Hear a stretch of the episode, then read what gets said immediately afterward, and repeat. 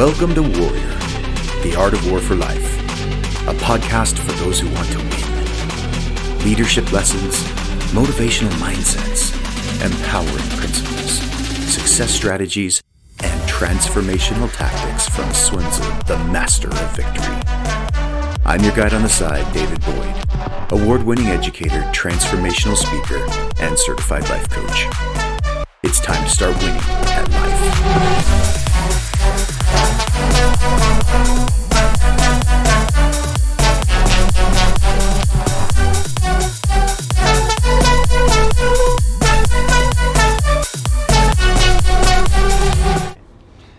Hey, hey, hey! Welcome, everybody.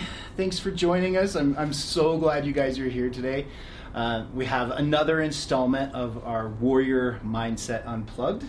And my guest today is dear friend uh, Kim Pinske, and All American um, in volleyball and uh, weightlifting coach and competitor and Brazilian Jiu Jitsu champion on so many levels uh, and inspiration. And uh, we're going to talk about just some amazing things today. So, thank you for tuning in. And I, I really hope you get something out of this. I, I know you will. The, the stories are just amazing. And thank you so much for coming on. Oh, thank I'm you for so having me. Excited. I'm excited too. one. I'm excited too. So, um, I did a, a horrible job of introducing you, but uh, I want to give you a few minutes to introduce yourself and anything you want to let the audience know. But uh, we've known each other for 15 years. Yes. Um, and uh, so you came to the academy in 2007, I the year before me. So Mhm. it's been about 16 years now Mhm. as the first female strength and conditioning coach at Mhm. USAFA, and we get to talk about that a little bit. Um, All American in volleyball at the University of Minnesota, Mhm. right? Team captain, um, academic All American as well, Mhm. um, and talk about some of the lessons that you learned there, and then um, also your journey into weightlifting, competitive weightlifting. Colorado State champion four years in a row, and placed really high nationally, 13th. 13th. And um, so teaching and performing at, a, at an elite level. Mhm. Um, and you get into Brazilian Jiu Jitsu, and as a white belt, you start winning competitions. Yes. And uh, and then in, in the midst of all this successful career, you decide you want to join the army I did. and um, and go into as a military police, right? Yes, and, and military police this is not this is not an easy. You didn't pick like some desk job. You wanted No. right there on the front lines, I which did. speaks a lot to you. So I want to hear about that too, and and then we'll get into some of the the challenges. But first, why don't you just introduce yourself to the audience? So, my name is Kim Pinske. Like Dave said, um, I've been at the Academy since 2007. I work in our combatives department for physical education. I'm the course director for Combatives 1. Um, additionally, I am a strength and conditioning coach. Um, and right now, I work with our women's basketball, men's soccer, and men's women's diving teams. So Yeah. I, I have my bachelor's degree from the University of Minnesota in sport and recreation management, um, and I have my master's degree from North Dakota State in health, nutrition, and exercise science. So that is that is my education and my path to the academy. Hard Yeah. to believe it's been 16 years. I That's- know. That's a long time. it's so true. That is a long And time. uh, if I ever needed a bodyguard, you would be my top choice. I'd call somebody else. No, I'm kidding. So, um, so we met playing volleyball. yes. Tell me a little bit about your volleyball career. So, you know, four-year starter Mhm. and academic All-American, Mhm. but also multi-year team captain and Mhm. All-American. Where did you get your mindset from in volleyball? What was that like for you as a, as a team sport, right? Mhm. You know, you got to work with other people. I grew up on a farm. Uh, my my parents um, milked dairy cattle for quite some time, Wow. um, and then my dad uh, got a pretty severe injury in his back, herniated a Hmm. bunch of discs in his back, and so he couldn't um, milk anymore. Um, and so they uh, sold the dairy herd and got beef cattle. Um, and we had just all kinds of animals, like we had hogs, chicken, like geese, like you name it. Those geese are better watchdogs than our regular dogs. Like geese can be um, mean. and, and so I think, um, you know, I was the youngest child in my family. So I think that, um, you know, growing up doing chores at a pretty young age, Mm. um, whether it was, you know, the, the farm chores or, um, you know, chores in the house, Uh, my mom was a nurse and worked nights, so um, Mm. you know, having opposite schedules, my parents having opposite schedules, um, you know, you got to you got to pull together for the family, and so I think, um, you know, that work ethic was instilled in in that way. Like, you know, you're mowing lawn when you're little, and you're driving tractor like when you're little, you know, and you just you do for the family, and so I think um, I don't necessarily think I had a I want to be good at volleyball mindset. I just had a I'm to work hard because that's what I know to do mindset. And, um, you know, working hard doesn't necessarily equate to success, by the way. Like, working hard is just working hard, doesn't mean anything else. But um, I think that um, I, I enjoyed the challenge of, of those things. Like, I, I enjoy being challenged of um, figuring this task out that my parents asked me to do, or, um, you know, learning to cook for the first time and the challenge of that. And so I, I personally enjoyed challenges Mm. like that. And so, you know, whether it was academically or, or volleyball, like I enjoyed learning and the uh, the path that it took to, you know, conquer some of those those hard things. like Yeah. that. So that that's where you got your mindset from. I would say so. Yes. Yeah, and you know one of the things we talk about on the podcast is the the warrior mindset, which. I define as the ability to look at any situation and believe that you're going to figure it out. You're Mhm. gonna we're, we're going to find the tools that we need. We're going to find the allies we need, the resources. We may not be able to tackle that big challenge at the end right now, but we have enough to get started, Mhm. and we can take a step towards what we want, and we're going to become stronger. We're going to grow and learn, and and that is to me the warrior mindset Yes. and um, yeah, you've always embodied that, and, and you know, a, a great example of that to me. I appreciate that. I've, I've, I've always admired your strength um, and your determination. You know, when we first started playing volleyball, there was an intensity there sometimes that was um, honestly kind of intimidating for me in the beginning. Um, and I'll tell you why. It was not because you're, you know, because anything had to do with you, but it had, had to do with me actually. I, as I kind of went through my own growth mindset and my own journey and work, I felt really disempowered in a lot of ways in my life. And so to see people who were courageous and strong and this is what I want and this is what I'm going to go get um, was intimidating because it challenged some of those limiting beliefs that I had about myself that, yeah, I don't know. Do I feel that, you know, that courage and that determination to go and get it? And so, you know, it, it's um, I learned that from you and other people that I saw who were, you know what, yeah, I actually can step into this role a bit more and Mhm. be courageous and confident. It's hard. Yeah, It's scary. yeah, it is. It is scary. It's scary. Yeah, Because there's always that, well, what if I fail? And then, well, what does failure mean? And does that mean I'm a failure? And how do we Mhm. define what that is? Because just because you lose doesn't mean you're a failure. And I know that we were talking before the podcast started, but, um, you know, for example, it's the NCAA wrestling tournament right now. Mhm. And 50% of those people are going to lose their first match. Yeah. Have 50%. So hard to get to that point. Yeah, so do you know what I mean? So it's like, are they failures or, you know, because they're the top 32 people in the nation in that weight class, but half of them are going to lose. So it's like, you know, I think it's, well, what is failure? What is, what does that mean? What, you know, I think there's such a, a weird connotation to the word Mm. that we could redefine, like, you know, for ourselves, especially, like, what does that actually? You know, Yeah. you lost a match, you're not a failure because you won 33 others or whatever, you know? So I think it's just, um, it's an interesting paradox.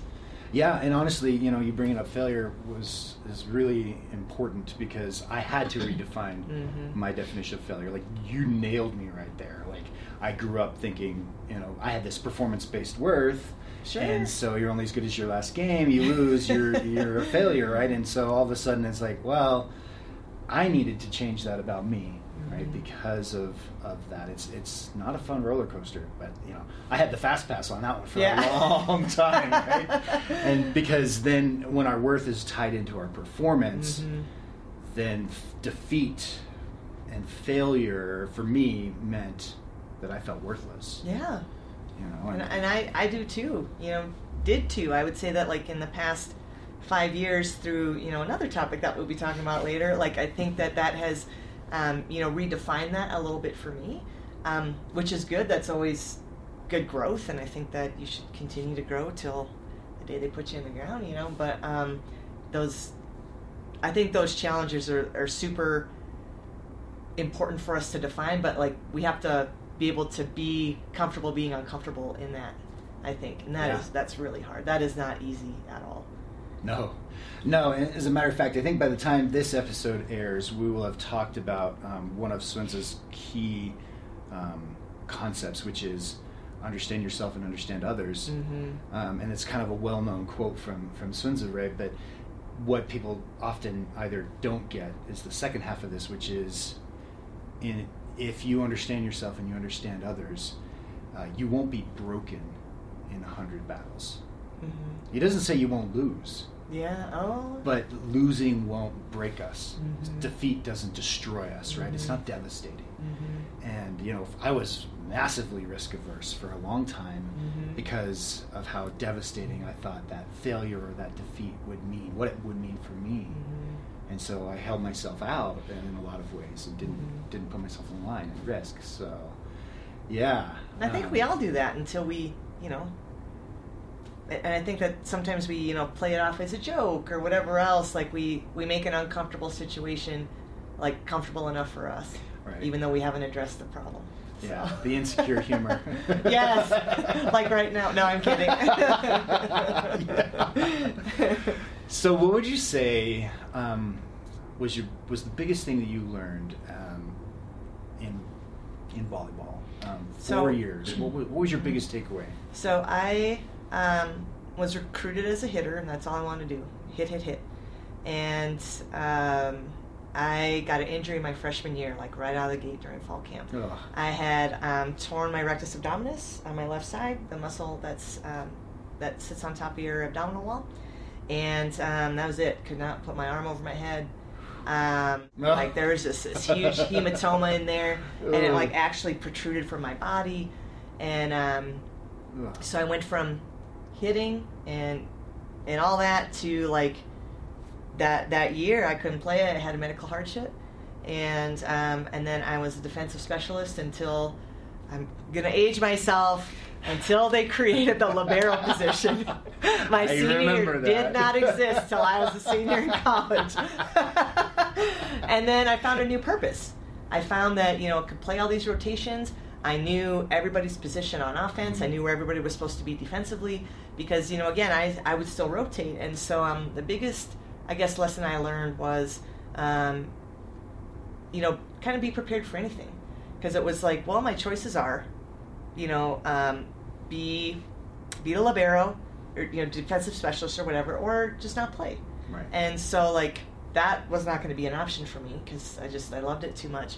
And so it's like you know you're just going to learn to adapt. And um, and my after my ab healed, I developed a jump serve, and a good one. and um, you know I was able to turn that into my offensive weapon, my hitting weapon.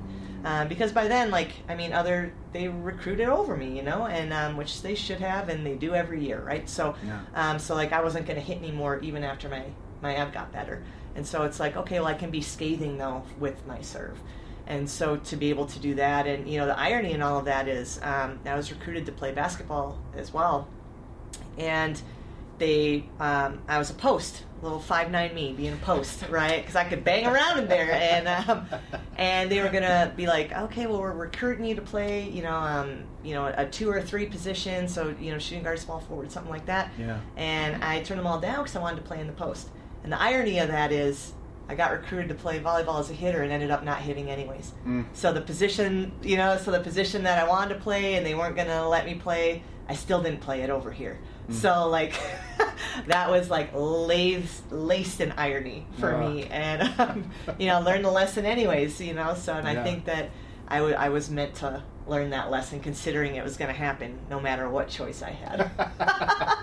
That's so funny. So- You know, I you know it, you remind me of, of of a story, and I I shared this in an earlier episode of my podcast. I I sprouted. I'm five ten. Barefoot, maybe on, on my right foot. I'm, In the I'm- program. I'm three quarters, uh, five nine three quarters. My right leg's a little shorter than my left leg from when I broke it when I was young. But I sprouted up to this height in sixth grade, and so in sixth grade at five ten, I'm following my dad's shoes and playing Mhm. power forward. and then I stop growing every year. Everybody gets taller, Except and I you. don't. And I move from power forward to small forward. And they're like, "You better start working on that, you know, that shot out Yeah. there, and then you got to work on my range." And then all of a sudden, I'm moving to the three, and it's like, Yeah. "Okay, you better start." You know, now all of a sudden I'm a shooting guard, and I better Yeah. get used to the catch and shoot. And I remember, as a freshman, my coach coming in saying, "If you want to play at high school level." You're gonna have to improve your ball handling skills. it because now you're gonna have to have the handles. and You're gonna bring the ball up, you know. So just So- funny how like irony kind of, and I didn't even realize that really. I was thinking about when I was 25, 26, something like that, you know, 100 years ago now, and um, and like I just for some reason I connected those dots, and I was like, oh my gosh, like I I was faced with both situations regardless. Ah. Like it was just in my cards. Like that's what was gonna happen. and I was like, oh my gosh! And I just had this like the whole day. I was like, oh my gosh! it was just like a bizarre like realization, you know, after the fact. Yeah. But it all worked out. Got a de- you know got a degree and you know and and I oftentimes wonder too. You know, like, well, what if I would have played basketball? Like, would I be here talking to you? Mm. like you know i don't know would i be married to my husband you know i don't i don't know all these things you know because it's just like a choose your own adventure book and i think though that like we're all right where we're supposed to be so Yeah, I think so. And you know, the principle here that you kind of highlighted is we don't always get to choose what comes down our lives. Like Mhm. you know, we make the best plans we can. We, we get really intentional with what we Mm-hmm. want, and we and we chase our dreams. And and sometimes you know, life throws us a curveball, and and then we have choices to make. Right? We we don't get to control what comes in, but we always get to control how we respond. Mhm. Right? We always get to choose how we're going to respond mentally, emotionally, you know, spiritually to what we the hand we've been dealt, and, and we always have that choice. Mhm.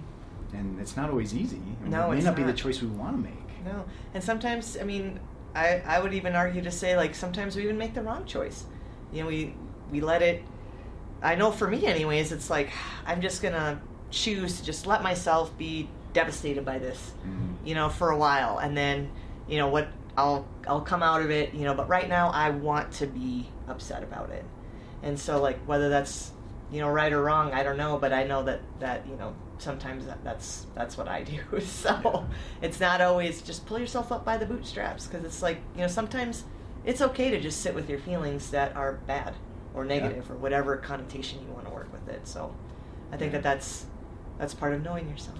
Yeah, absolutely. and you know, as a guy who uh, disassociated with most of my feelings, and I grew up in a family where a lot of feelings weren't okay, um, and so disowning that, suppressing a lot of those. Um, yeah, I, it took me a long time to get to a point where it was like, okay, I, I can actually acknowledge that I'm feeling hurt, that I'm feeling angry, that I don't just have to be so stoic, right? Mhm. and suck it up, right? You know, and and, because I end up not dealing with any of those things. But the problem is with emotions, especially when we don't deal with those emotions, they continue to operate beneath Oh, the they do.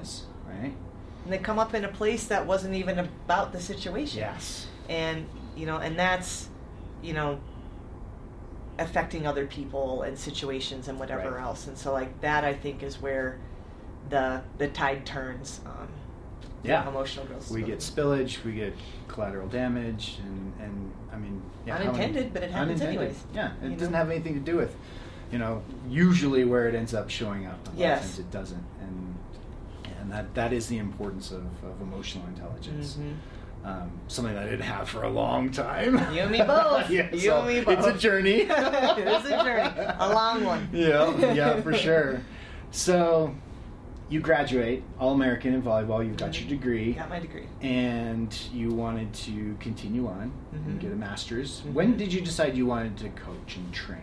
Um, so I think, um, you know, when I got injured, um, I spent a lot of time with my strength and conditioning coach in college, Hmm. and um, you know, because that's the place that they send you when you can't practice, right? Right. Um, so you know, like we're gonna get back strong, and I enjoyed the inner workings and like kind of the behind the scenes stuff um, that that came with strength and conditioning because there's no starting lineup announced in the weight room right there is Yeah. there's just there's just work in there that's all there is and um, and I, I would say that I had a big point of growth for me in knowing that I would not have been a good volleyball coach. I could not see past uh, that play. Um, like, you know, we just talked about that emotional intelligence. I feel that I really lacked that Mm. at that age to be able to, to string the whole match together. Um, but I really knew that I didn't want to be behind a desk all day. And so, um, like I said, I, I really gravitated towards my strength coach and got pretty good at the lifts. And I was like, you know, I think that I could do this. And um, applied for a graduate assistantship at North Dakota State. Um, didn't get it. Um, Hmm. then, about a week later, got another phone call from North Dakota State. The person who accepted that position dropped out, Hmm. and then they offered it to me. So, again, like, because I handled that initial rejection well, I think, from them, Mm. um, I think that they could circle back around and then, um, you know, moved on up to Fargo, and which is close to my parents, you know, about an hour away, and uh, went to school and drafted my very first program, which, you know, was not good. And- but you know, the, the that's part of being a graduate assistant is you know you get the mentorship from um, you know the coaches in front of you. And I worked with um, the throwers, I worked with women's golf, um, and I worked with baseball. And um, I assisted with football because everybody assisted with football at that time, um, and and got like different pieces of, of programming information, like learned how to really read strength and conditioning research and understanding like different loads and set and rep schemes and so on and so forth. Like you know everything that your degree's supposed to teach you. So so um, so did that. And then um, after that um, i still didn't feel after two years that i was ready to be like the best assistant coach that i could be and so i applied for a postgraduate internship um, through the national strength and conditioning association which gives us our licenses and um, i was fortunate enough to be recipient of that. Me and one other person, we um, were the recipients of like the nationwide pool, and so then I got a list of at that time it was 40 places because um, you had to to study under a coach that um, had a distinction. Mhm. So um, the Air Force Academy was on that list, and um, the coach that was here at that time, his name was Allen Hedrick. Uh, he um, my thesis was based on a lot of his research on load and i was like i could go with the person who like probably had 15 of my references in my thesis statement i could go to that guy Mm. and pick his brain for as long as you know for the next year Yeah. and uh, which was how long the internship was and so he said yes and i packed up moved to colorado springs and did got to really study underneath him. We had a lot of good conversations. Um, i was first assigned water polo um, and diving. Gosh that has been so long ago. I'm going to say i started with those two. Um, that has waxed and waned over the years but started with those two and really got like into the research for those sports. Um, and then the following year um, you know there was Fisher DeBerry, the football coach he had retired and so the you know there was a bunch of changes in staff and then there was an assistant strength coach position open and i applied for it and fortunately i was i was able to be hired on full time and so i've really been at the academy since 2006 but in 2006 i was an intern you know and, and getting my feet wet and then I, I, I did really feel like right place right time like i could apply for that position confidently and and be good at it. Mm. i've been here ever since. Haven't left. Yeah. so Wow. So, coming into the Air Force Academy, Mhm. right? Um, a totally different university culture from Mhm. either Minnesota or Mhm. North Dakota State. Like, Mhm. what was that like for you? That transition into this kind of military? Because you know we are a military institution. You know we're a higher education institution. We're also a military base, and that was a, that was a lot of different things.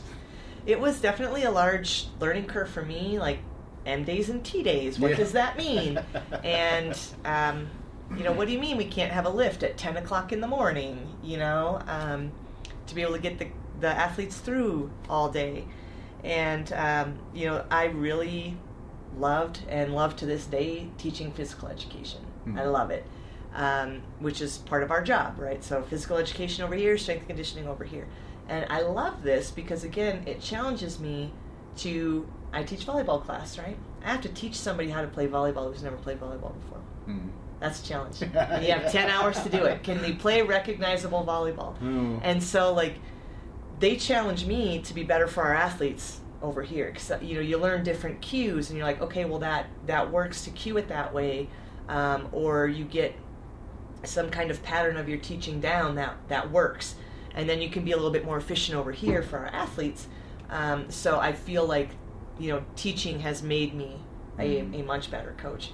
Um, and you know another another difference um, that i noticed was you know working at you know North Dakota State and um, and, and this isn't a knock against North Dakota State, but like the the expectations are different, Mhm. and so like you know here the reason I I feel like I you know I, I love it so much here working with our teams, even though they might not have the level of success that you know the the Power Five conferences have.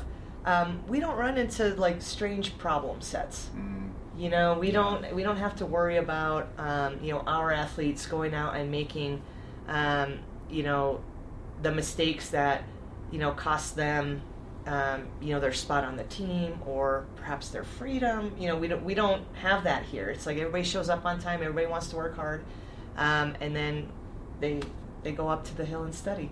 At least Yeah. what they tell us, right? So, I don't know how the intercollegiate athletes do it, honestly, with their schedules. I'm, I'm constantly impressed at, Mhm. at how they juggle the academics and the military training and, and the, the competitive side. Mm-hmm. And they do pretty okay. They're Yeah. pretty all right. Yeah, they you do. know. Yeah. So um, and and all that, you know, keeping a good attitude and you know staying staying as injury free as they can, and like they're they they especially uh, they have to get everything right. Yeah. You know, they got to sleep right. They have to hydrate right. Um, they have to eat correctly. Like you know, the effort in practice. And you know, I think it's a misnomer to say, you know, let's just give a just give a hundred percent. Mm. It's like I wish I could have a hundred percent out of anybody on any day. We don't get, you know, like I'm hoping we get seventy or eighty. Like if we can just get seventy or eighty consistently, I think we'll be. And that's for anybody here in any Power Five. Like, what is hundred percent? Like It changes, right? Today's 100% may not be tomorrow's exactly Yeah. and that's and i think that that's something also for for us to remember because i think it feeds into what you had said earlier about like well you know it, i'm seen as a failure if it's not this thing and it's like yeah but like yes like you just said yesterday's 100% is going to be different than today's and Yeah. you know Yeah. what does that mean Right. So- Yeah. So you're coaching and you're teaching and you're learning. And in the midst of all this, you're also competing. i am So Yes. what made you want to make that lift, the the switch over to competitive weightlifting Mhm. um, in the midst of all this? hmm Um, well, again, Coach Hedrick, um, he and his daughter were competitive weightlifters, and um, you know, I got to be pretty good friends with her, and so I would say that they had a big influence on that. And for me, um, you know, prior to starting weightlifting, I um, when I moved here, I ran a marathon Hmm. um, up in uh, Crested Butte, Wow. and back where I'm from in Minnesota, like on on the city signs, that's not elevation, that's population. and so that is the population. So when we're driving, I had no idea, right? And so when um, we get there, I'm like, what does 10,000 ELE mean? Or whatever the sign said. It was close to that. I was like, what does that mean? and so I found out the next day at 6.30. Wow. But, um, but for me, what I found was I didn't enjoy working out for the sake of working out. I needed to have purpose behind my training. And Yeah. so, um, you know, when I was in college, volleyball was the purpose behind that behind the scenes training of weightlifting and conditioning. And then when I, um, you know, marathon, same thing. Did it did it once and uh, check right. Check the box. Check, got it, got it done. and then again, meeting Allen and Lindsay, you know, coming to um, that weightlifting piece. It's like okay, well, there's an end state for that. There's this build up, there's this end state, and then the cycle repeats. Mhm. And so for me, I I found that I worked better under those conditions of having a purpose behind the training. And a lot of people, I mean, kudos to everybody who just, you know works out after work to to get it in for their health or whatever reason. Mhm. Like I can't. Like I'm I'm lazy like that. Like I have to have something that it's for, or I am really unmotivated to do it. Mm. So Yeah, I tend to be the same way. yeah, I got I need I need to have it for something. Yeah. So So, you shared a story with me um, from one of your weightlifting competitions. Mhm. I think you said this was one of your favorite memories about weightlifting, and, and it didn't start pretty. no. You want to you want to share a little bit? Yes. About So um, I, I can't remember what um, actual event it was. I do know it was in Colorado Springs, um, because at that time they had the the platform for the Atlanta Games. Like Mhm. that was our competition platform, which was surreal to step on an Olymp like an actual Olympic Olympic platform. And um, I had my starting weight set. Like the snatch event went fine.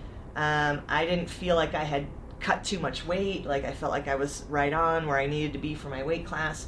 Um, you know, your training weight and your competition weight different. And um, having problems on the clean and jerk. Like I felt the warm ups went fine.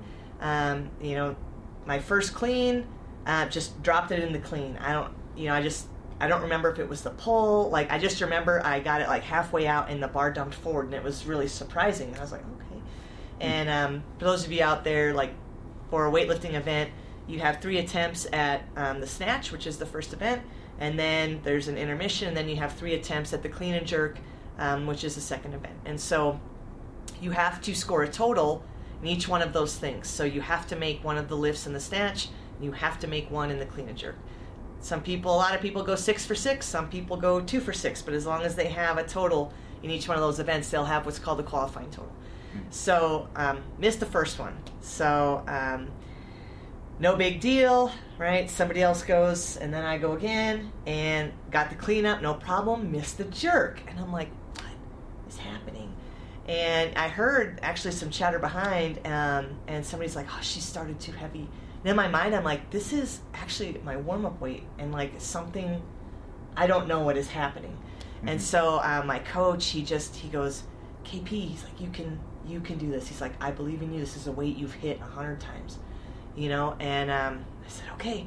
So I go out there and I take a big breath, and I got the cleanup, and I got the jerk up, and um, you know everybody's clapping. Not because I mean I I didn't win that competition.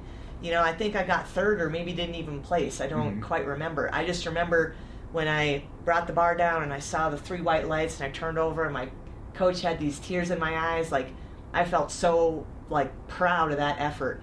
Um, again, even though I didn't make a podium, it was it was you know what that was super hard. Like there was starting to be a mental component in there. Mm. That's the same weight three times in a row. Same thing. Like A weight you've done many, many times, times. before. And so, like, you start to, you know, those thoughts start to creep in your head. But, um, you know, again, like, I, I was so proud I was able to overcome that. Mm. That I didn't just have this expectation that I was going to overcome it, like that I did. Because, um, I mean, that that weight felt like a million pounds.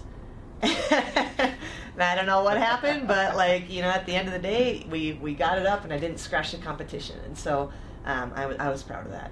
Yeah.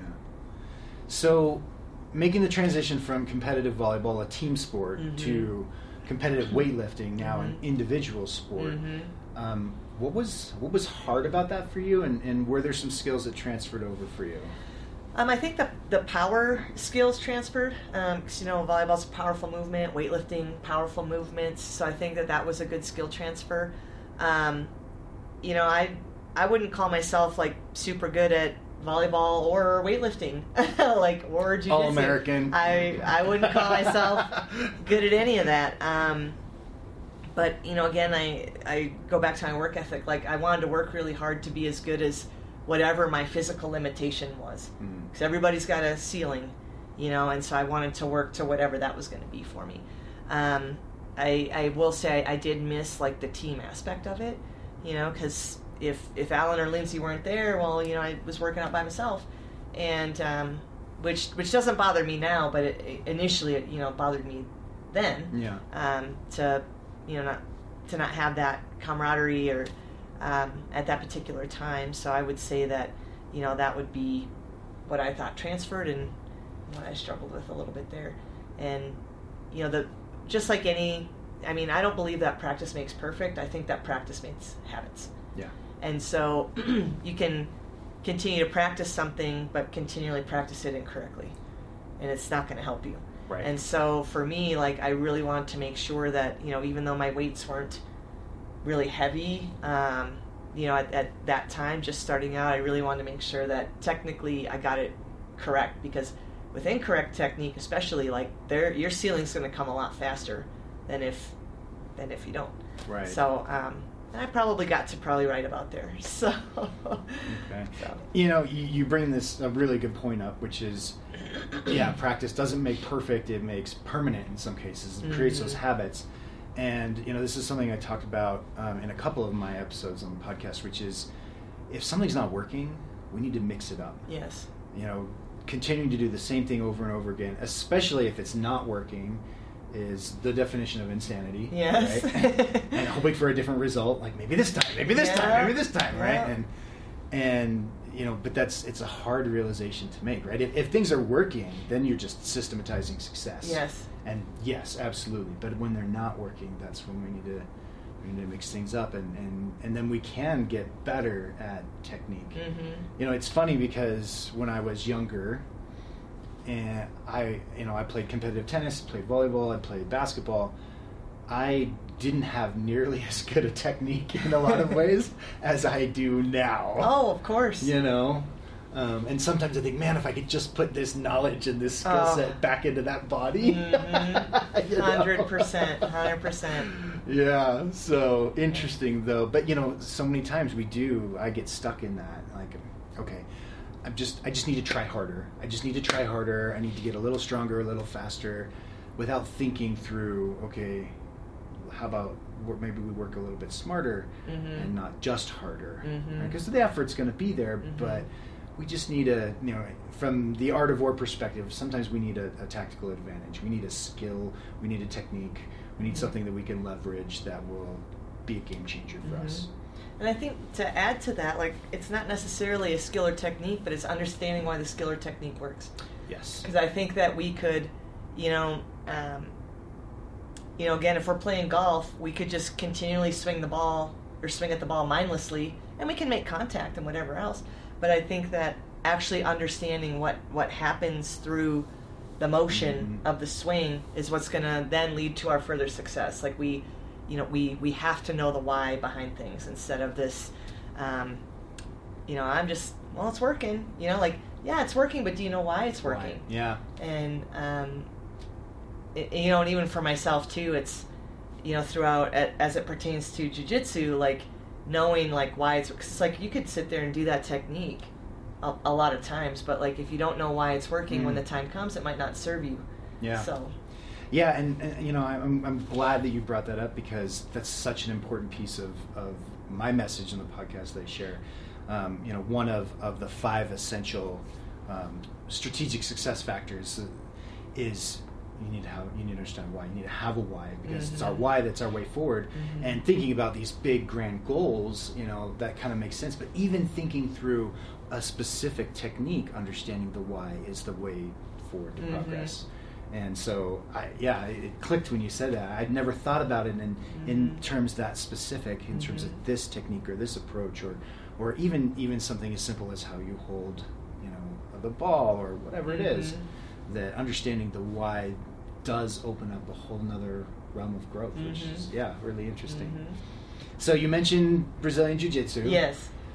why and how did you make that shift Um, that so, come um, as I stated earlier, I'm the course director for Combatives One here, and I, when I first started teaching the Combatives courses, like again, I could teach them the motions, but I couldn't tell them why, Mhm. and so I wanted to uh, improve myself in that area so I could improve them because you know, being at a military institution, there is a real possibility that that this is a technique or you know that course um, could be something that they really have to do. And so i didn't i, I felt mm, you know a little guilty about like not being able to provide that to them. And so um, i started training a little bit more here on the installation um, and then i went outside the installation and Mhm. joined a gym and um, really gravitated towards that. And it brought the again even though it's an individual sport it brought the team aspect back in and I found out that you know how weightlifting, um, you know, could support this, and so um, you know, still do the weightlifting, still do all of that, but again, you have your power over here, right? And any type of grappling is very much endurance based. So they were going to be competing priorities, Mm. and had had to pick one. And um, you know, like, gosh, your knees are banged up all the time in weightlifting, and for me, my shoulders, because also like. I'm a little bit, you know, to to your point earlier, I'm a little bit tall for a weightlifter Yeah. you know, at my weight class, like Yeah, a little bit tall. Um, it's so funny. Um, I have this picture, and I'll, I'll show you after this. It was our lineup at the American Open, and it was me, and then everybody else in my Oh class. goodness. and it was just so funny, and um, I'll, I'll have to find it. You have to send it. I'll, I'll post it in the uh, blog version for everybody to yes, see. and it was it was super funny, and so I was like, well, you know, um, I, I still enjoyed competing. You know, I think I started jujitsu when I was thirty or thirty-one. You know, late bloomer. You know, you know, a lot of young people are already, you know, have their black belt by that time, and um, but that was fine to me. I didn't know or care enough about that at that time, but. Um, you know, so it's like this. I found it to be easier on my body. Mm. Um, I could still compete. Um, I could be successful in competing because you know there was age groups, it's still weight classes, but I had already done a weight class sport, no problem, right? So you know these age categories and same skill level, and so I felt really comfortable in doing it. And again, it was just another challenge, and I really liked that. So that's how that transition came to be. And you were really good. And there Uh, was a time where you were competing a lot, and I mean, you were just kicking lot. butt and taking names. You know, I um, I did like it, but you know, you- the sacrifice to that is you know you train three times a day, and when you work full time, you you know you train before work at five or six in the morning. You train at lunch with some people who are nice enough to train with you, and then you train at night, and then you got to get a weightlifting session in. And and for me, I was like, well, you know, I, when I started to get you know really competitive and through that phase, you know, probably then I was I don't know mid to late thirties at that point, and I was like, okay, like is this something that um, we're gonna make a lot of money on? Like, you know, again, it's like at what point is your priority like, you know, you're 35, 36, 37, like banging up your body like this, which is fine. But like at the end of the day, like you gotta work over here, you know. Yeah. And um, you know, so it, it is something that that was awesome. What yes, what won a lot. Happy for all those experiences. Um, um, but uh, yeah, other again, we'll talk about some other competing priorities in life, right? But um, but that has started to to um, come more to a, a realistic perspective for me of somebody who's now over forty. You know, being like, okay, well, well, what can we do with this skill set that we have? Still compete and have fun, but also make room for other priorities in life. Because I think at that point I was a little unbalanced Yeah. in life. Yeah. So you shared a funny story with me once about a competition, uh, jiu-jitsu competition, Yes. competition, and but it, it ended up really well. You, you and your opponent both had the same equipment failure. Yes. You want to talk about that a little bit? yes. Um, what is that? A wardrobe malfunction? Yes, wardrobe So yeah, we were in the finals of the Atlanta Open, and um, you know you're not supposed to do this, but I went and YouTube some of her videos. You know they, they tell you not to do that so you don't get this false impression or whatever. So, but I did it anyways, and um, uh, super tough, right? Um, competing at the Atlanta Open, so of course she's super tough, and um, like you know we had our our groups our grips we were in the gi and you know we're starting to feel each other out in the beginning of the match and i always always always double tie my pants always and i could feel my pants starting to wiggle down.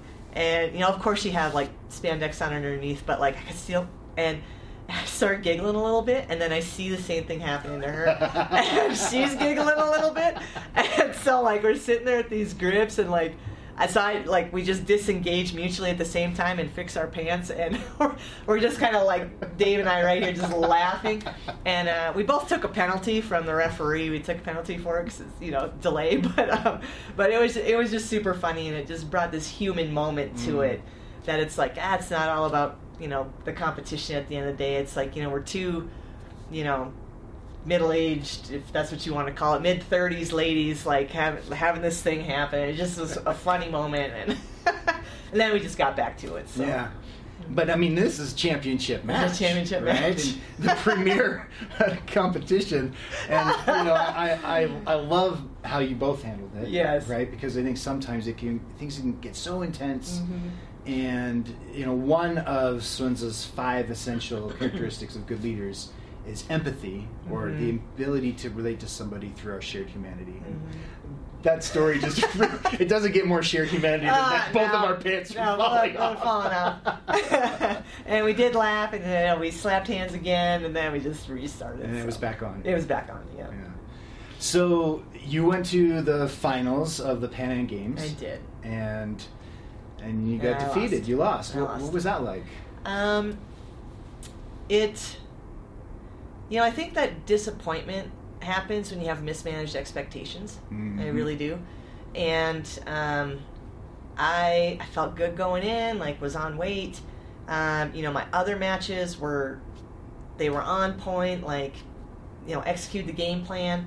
And then um, she had executed a move that I had not seen in a competition yet. Because I, Wow. I like to fight for my feet. I like to take down.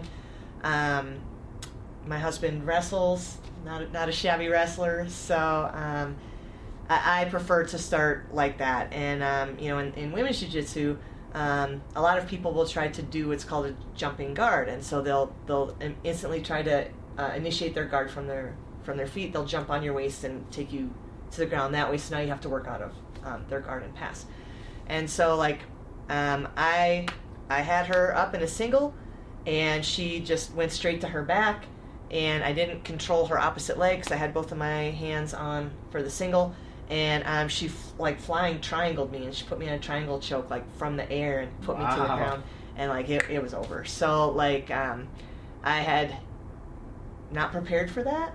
Um, you know, you should be prepared for everything, right? But like I had not seen that in tr- like I hadn't seen it, and I was just like, well, you know, tip of the cap, like you got me, and um, you know, happy for her to to have that success. But for me, it was like, okay, like we need to maybe do a little bit more video study. We need to maybe feel like when different things are going to happen. Because even though I had her leg, like I I just I just was solely focused on takedown instead of well, what's she going to do? Mm. and so I didn't kind of bring it back to again that I, I was on this versus versus that, and so that was um, I mean, wish it wouldn't have been the finals where I learned that lesson, but you know I learned it nonetheless, and so now we're again it goes back to the why, and so like I think that that has improved my training in in a way to to kind of search for these little nooks and crannies of possibility.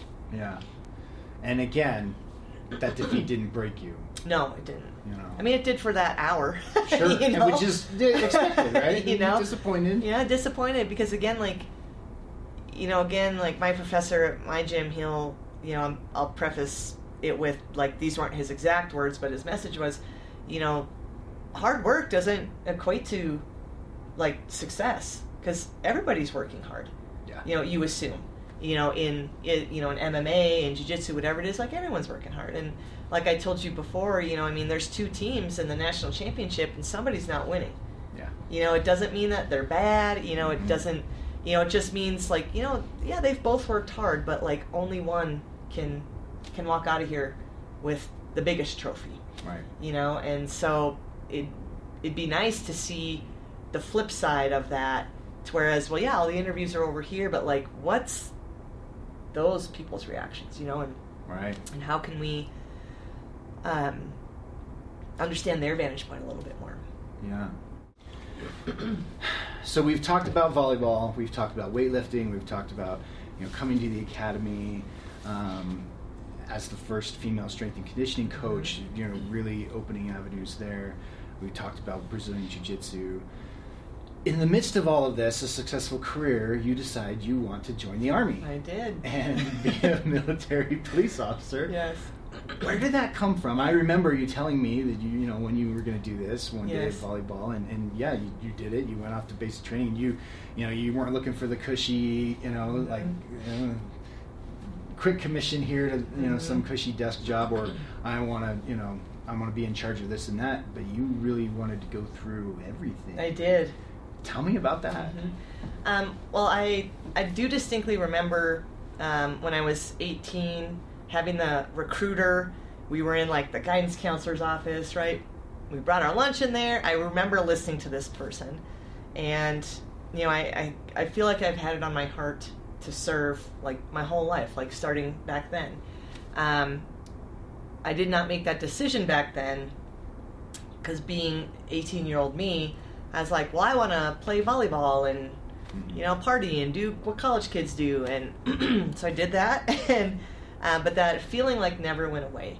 And the more that I became immersed in the academy and seeing you know what the cadets go through and you know the permanent party here and like from the officer side of the house i was like i just i want to do this. And like um, you know it just you know it, it started as a little tap at the door and pretty soon it was just like banging you know over the course of the years i had been here. Because i think i'd worked at the academy um, i mean seven or eight years before i joined the army so i mean i'm already in you know this like you said like this career like in my groove professionally and um, the day that I that I decided I was going to do it, I called every branch of the military. And it was kind of around Christmas. I remember that, and the only people that answered the phone was the army. Hmm. I do remember that because it was like during probably block leave for holidays or whatever. They are the only ones that answer the phone, and so like I was like, all right, I'll come down, you know, and did like sign up all the paperwork and um, you know my choices, um, you know, because they have so many um, jobs they need to fill per branch. I could have been an engineer, and I good at math. You know, I can add by 45s, the weight plates, right? But Yeah. I can't. I'm not. I'm not. I don't like. Um, I did not feel I was going to be successful at the other aspects of that that was required, um, or military police, and you know, starting to have that combatives background. Not that that's solely military police, but I feel like I could relate to that particular career field more. So I did. I went to. I took a sabbatical, and um, that that summer I went to basic training, and then I went to at Fort Jackson, South Carolina, and then I went to Fort Benning, Georgia, for the officer candidate school. Um, and so I was gone for probably about six months, and then I came back to the academy. The following summer, I went to the military police basic course, which was just during the summer, which is a good time for us. Yeah. And then um, in October, when I got back, um, it was my first battle assembly backs in the reserves. You know, we're not full time. We do our one weekend a month, two weeks a year, or so they say. Um, it's more than that, but uh, so they say. We'll start that baseline. And um, you know, went to battle assembly in October. First one back, and my commander says, "We're gonna deploy um, to Guantanamo Bay, Cuba, in December, and I want you. You're you're going." So okay. So came back to work, told them, "Hey, I'm going to be on this tour for 365," and you know, we went to Guantanamo Bay, and um, you know that you know that was hard being a female down there as well. But but um, you know, we got through it, and you know, we made it through a hurricane, and um, you know, it's just uh, overall that was a good experience as well. So um, you know, you learned, I learned so much, um, you know, about the army, about being an officer, um, being a military police officer. Um, there really is no family like your army family. Um, you know, I I still talk to a lot of my old soldiers to this day, um, and worked with a few, like cross paths and other assignments, and it's been, you know, it's it's been good. I like, I I just knew I had it on my heart to serve. I knew I had more that I could give.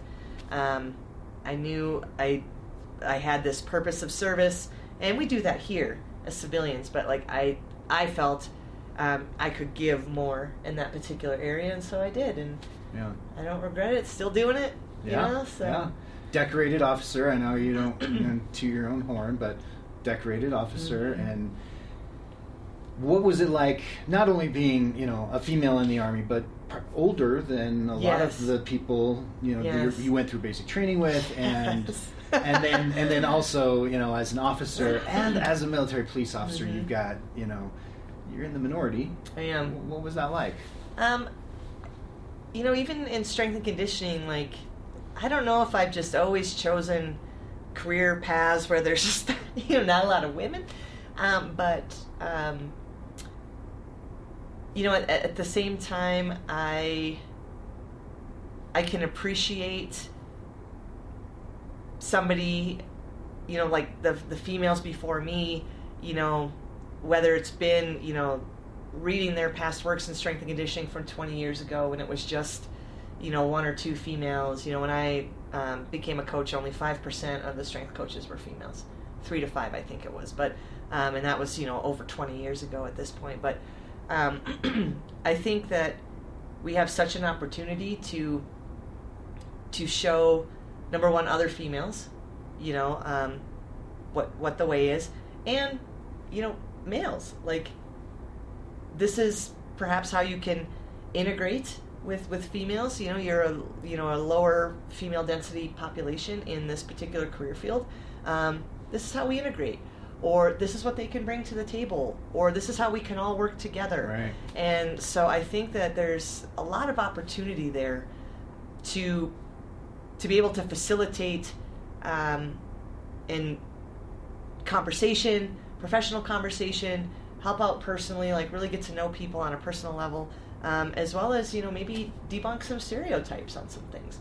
And um, I, i'll share this story. It's kind of funny. I was at ocs and um, i had a male counterpart part um, you know i had um, maxed the pt test.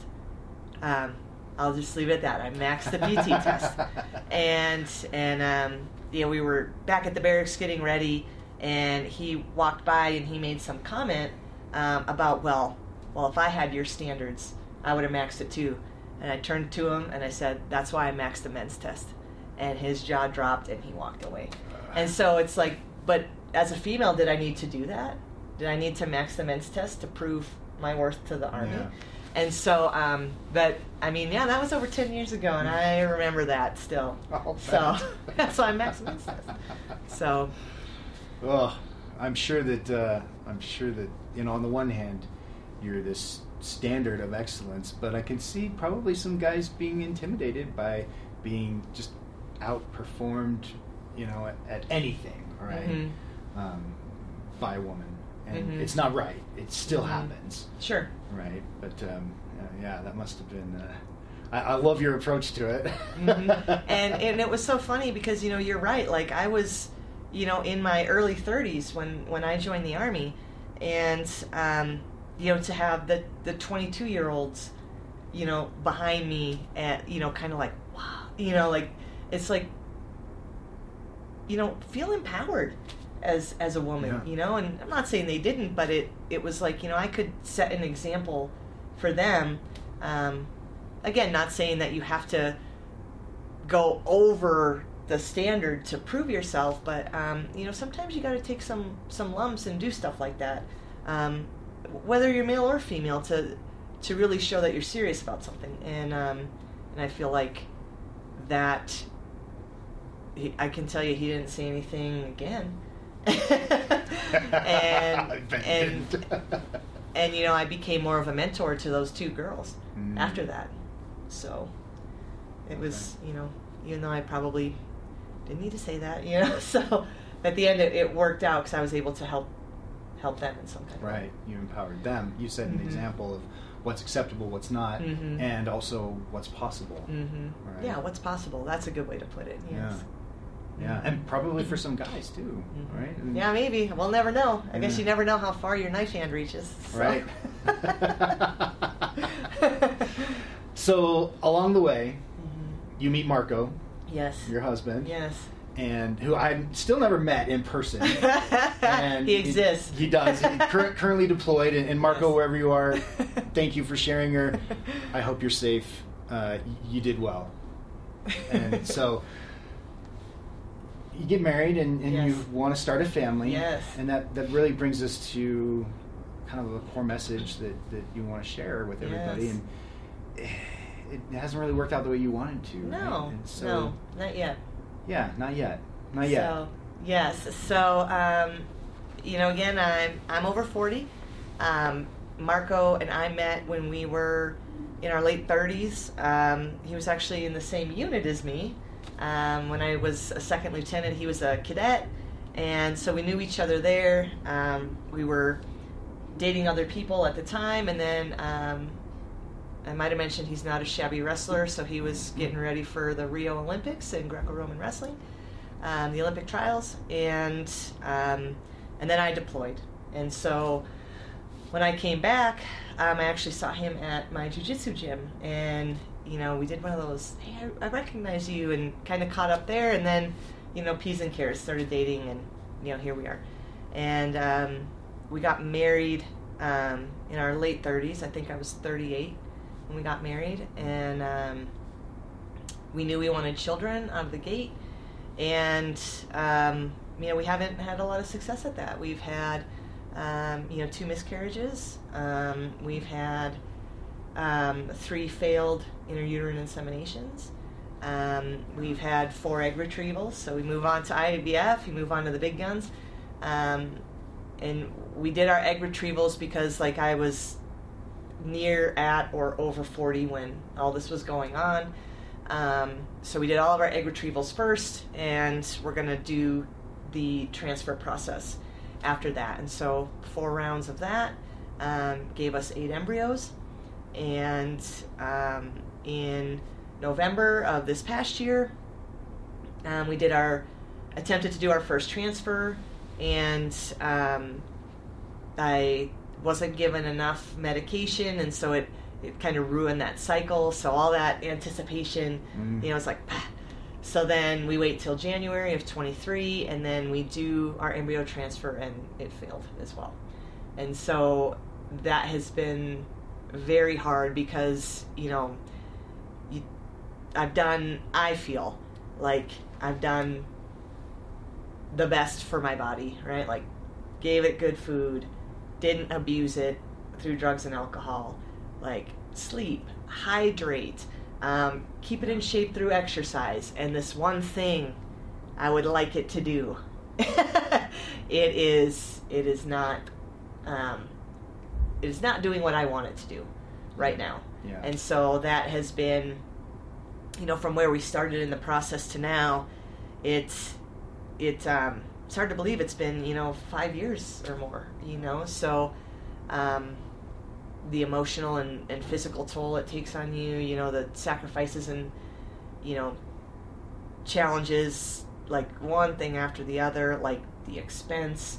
I mean, it just it all it all kind of comes into play. But you know, I'm you know we have seven embryos left, and I'm really optimistic that we'll have the family that we want. You know, however, you know, there's certain check marks that we're gonna have and certain decision points, and um, you know, and then we'll either course correct or we'll move on to the next kind of kind of plan. And you know, and I feel like, and I told you this before, but I think that when it comes to to IVF, like we hear about the successes, right? Like, oh, you know, my case was five years, but in a different context, oh, it's five years, and now we have this baby at home, and so we did all of these things, and that's what worked for us.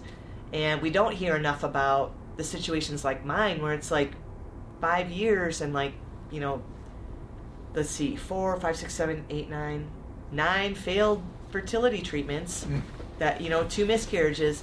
Um, there, there's not enough of that, and Yeah. um, you're not alone if you're listening to this and you're out there. Like, I haven't had success, and I'm talking about how I haven't had success, and so um, yeah, that has been difficult. It's been very difficult. to say the least, I'm sure. Yes. Yeah. So. So, and and I've, you know, I I hear a little bit every once in a while. You share, and Mhm. and and I was there, happened to be there during volleyball, Yes, and the doctor the called the last time, and just you know, heartbreaking. it was. How have how have you maintained your mindset through this? What's the process? I mean, five years of, you know, just wanting a baby and, and, and wanting this family. How have you got through that? How's that? What's that been like for you? Um, you know, I, I can't say that it's been easy. It has not. Um, I would say that, um, you know, I go through bouts of depression. I would say that, you know, even now, um, I would say that I have. It, it's difficult when your husband's deployed and you get the phone call that your embryo transfer has failed. Uh, but I just took a few plays off and then it was right back at it, right? So we, we had volleyball to play.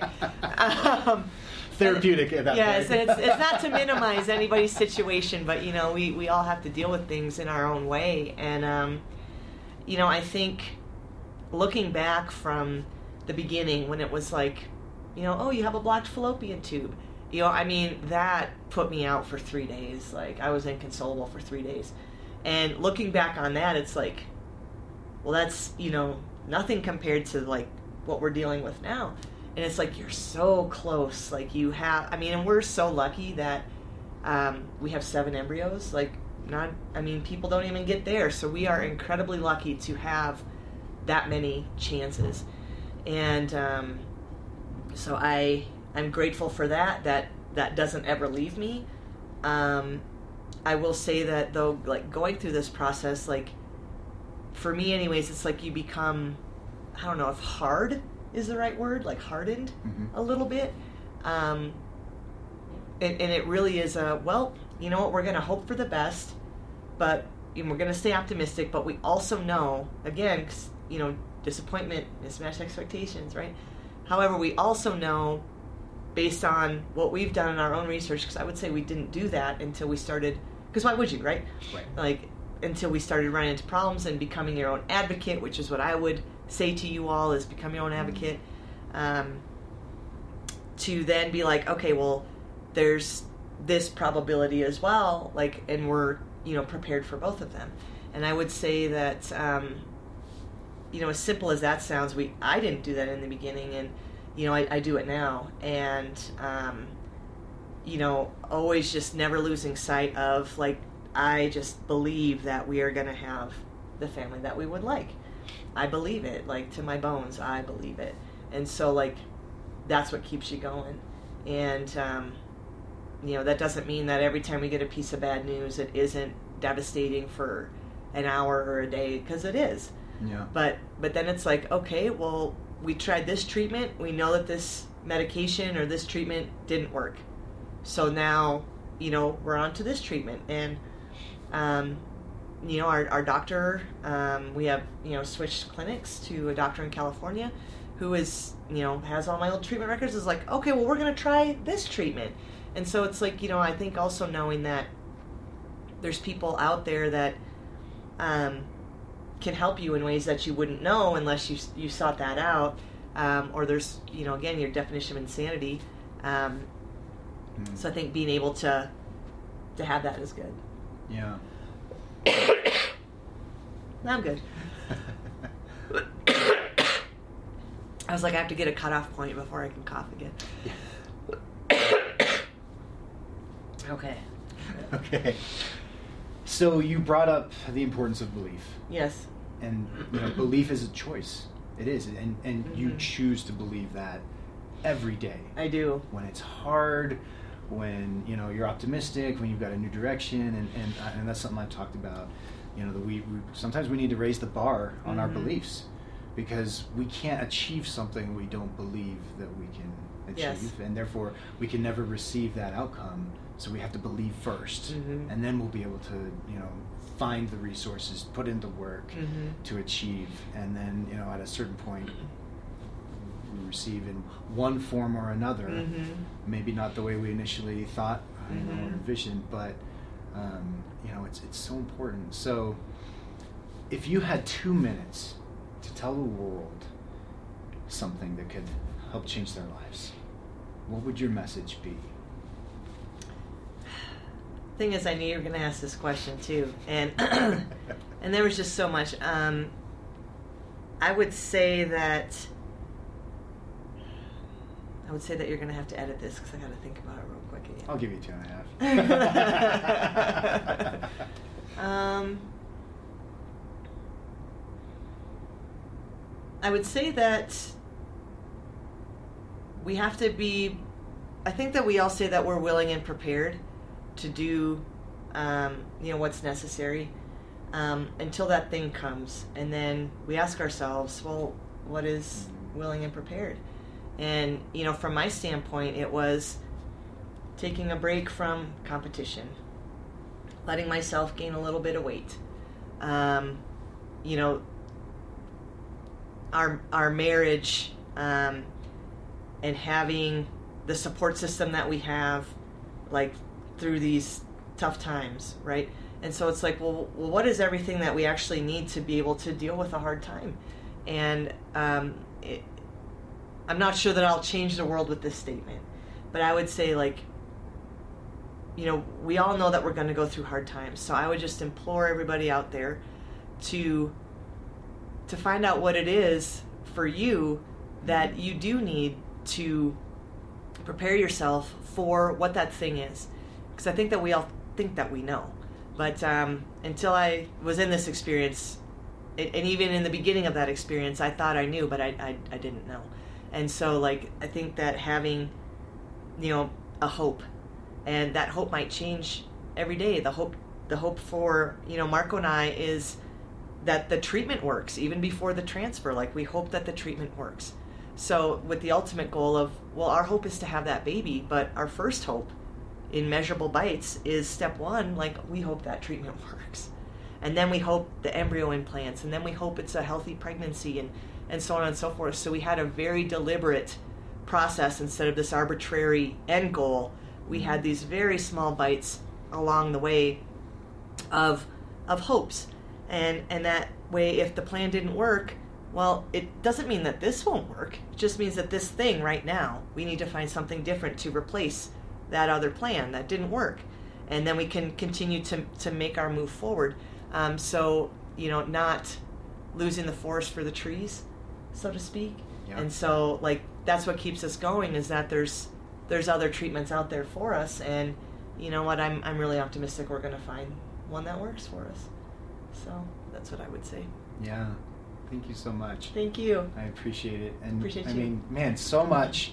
I, I hope you guys have all enjoyed this. Um, so many amazing things to think about, great stories, but a lot of truths and a lot of really empowering principles. Mhm. You know, it, it is easy to get lost in the trees, right? Mhm. And sometimes we feel like the distance between where we are to where we want to be is so vast and the Mhm. obstacles so insurmountable that you know it just feels overwhelming and then we and Mhm. we give up we give in we settle.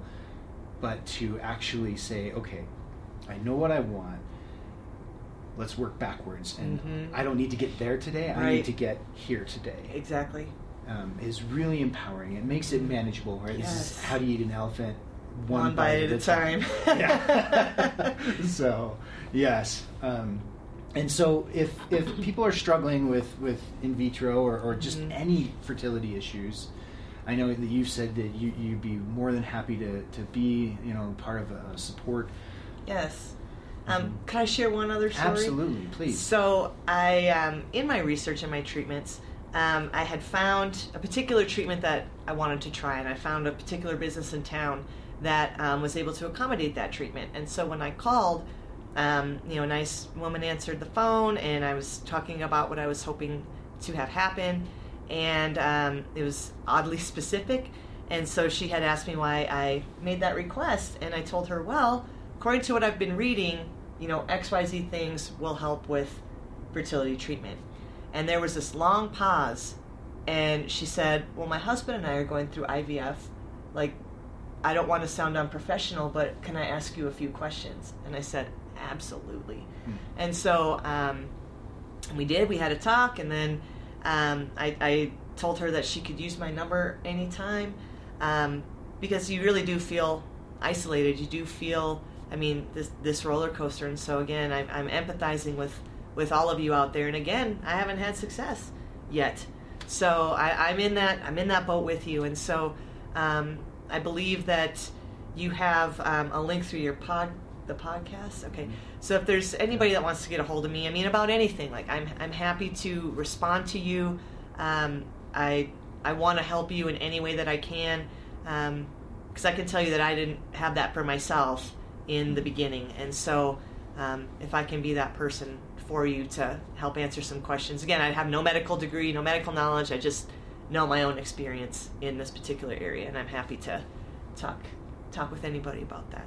So. Yeah, and and you know, I mean, a lot of times when you're going through hard things, we don't need someone to fix it, the problem Mhm. for us. We just need someone who will go through the trenches with Yes, us. yes, hundred percent. Yeah. Like you are with me. it's been fun. It's been, been a privilege. yes. You know, and, and I mean, that's what it's all about. we all have our struggles. Mm-hmm. My, you know, my struggle is not fertility. I don't have, you know, I'm, I'm a guy, and you know, I've got nine kids, right? So it's like, you don't relate at all, Dave. Come on, right? It's like, but I know what it's like in the heat of my own battles. I know how hard that struggle is to believe that you can achieve some out, outcome that seems so impossible Mhm. and to overcome those obstacles that seem really insurmountable and and I know what it feels like to feel that despair to feel that Mhm. hopelessness and I never want that for anybody. Exactly. and so you know empathy allows us to recognize you feel the same way about your struggles with fertility that I feel about my own struggles. And knowing how I feel knowing what would have helped me have that support somebody that you can you know the blood sweat and tears right? That that when those bombs go off in life whether they're real or metaphorical that you have somebody that you can cry with you have somebody you can laugh with you have somebody who would be like I don't understand what's going on in your life right now. I can't even imagine, but I know how it's making you feel, and I, I've felt this way about similar things. And I care enough about you to say, hey, let's figure out a way to get through it together. And we can't fix it, but we can all be there together and be like, you know, it's a shoulder to cry on. Mm-hmm. you know? And sometimes i need that shoulder and sometimes you need that shoulder and sometimes we just need to get out and play volleyball Exactly. you know? Whatever it is right? That that recreation that can recreate. Um, i talked about this in an earlier episode of my podcast that having meaningful recreation is so important Mhm. because meaningful recreation is not that diversion. It's not just the diversion or the escape away from our problems. It actually uh, from the chinese perspective it restores what we've lost on our journey that's the root meaning um, and that's so important right it's an investment in ourselves that restores what we've lost along the way and then empowers us to keep moving forward and we all we all need that We do. It's, So. it's hard. yes We need it. So thank you so much. You're this has been so much fun. It has been. and thank you everybody Yes, so much you. for listening. Um, you guys are all amazing. I hope that uh, you find something in here. I'm sure that if you listen to this something's going to be helpful it'll be impactful for you. And you know the, i always end the episodes with you know, the thing that i want you guys to remember the most is that the power to win resides within. So thank you so much everybody. Thank you. take care